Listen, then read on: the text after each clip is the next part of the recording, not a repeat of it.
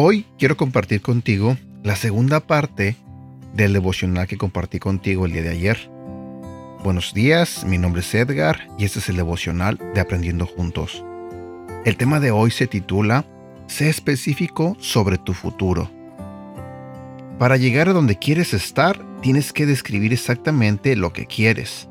Por ejemplo, Abraham le dijo a Eliezer exactamente qué tipo de esposa quería para Isaac le dijo que volviera a la tierra de sus parientes, en lugar de elegir a la esposa de Isaac entre las mujeres cananeas. Nunca alcanzarás un objetivo vago. Cuanto más general sea, menos poder tendrá. Pero cuanto más específico sea, más poder tendrá en tu vida.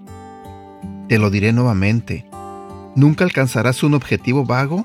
Cuanto más general sea, menos poder tendrá.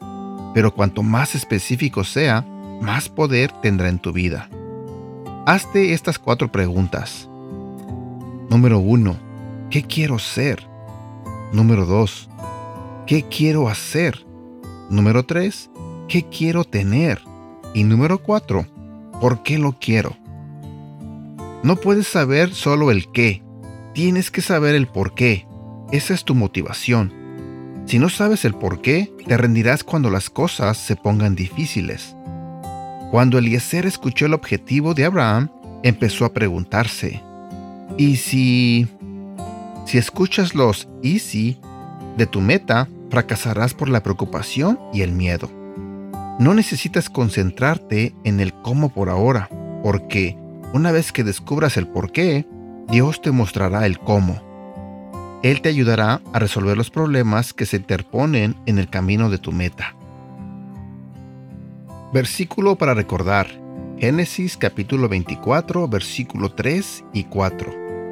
Aunque vivo entre los cananeos, me vas a jurar por el Dios del cielo y de la tierra, que no casarás a mi hijo Isaac con ninguna mujer de Canaán. Más bien, ve a mi tierra y busca entre mis familiares una esposa para él. ¿Sabes?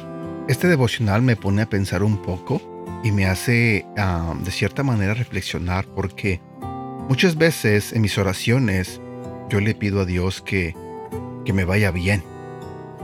Pero si te pones a pensar es una frase globalizada.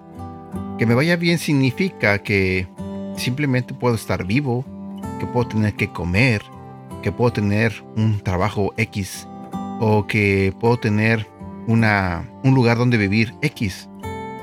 Pero si fuera más específico como nos habla este devocional, ¿qué tal si esta vez mejor yo le pido a Dios que me vaya bien y le digo los detalles de cómo quiero que me vaya? Porque muchas veces nosotros le pedimos muchas cosas a Dios, muchas cosas, pero creo que no sabemos pedírselas ah, específicamente.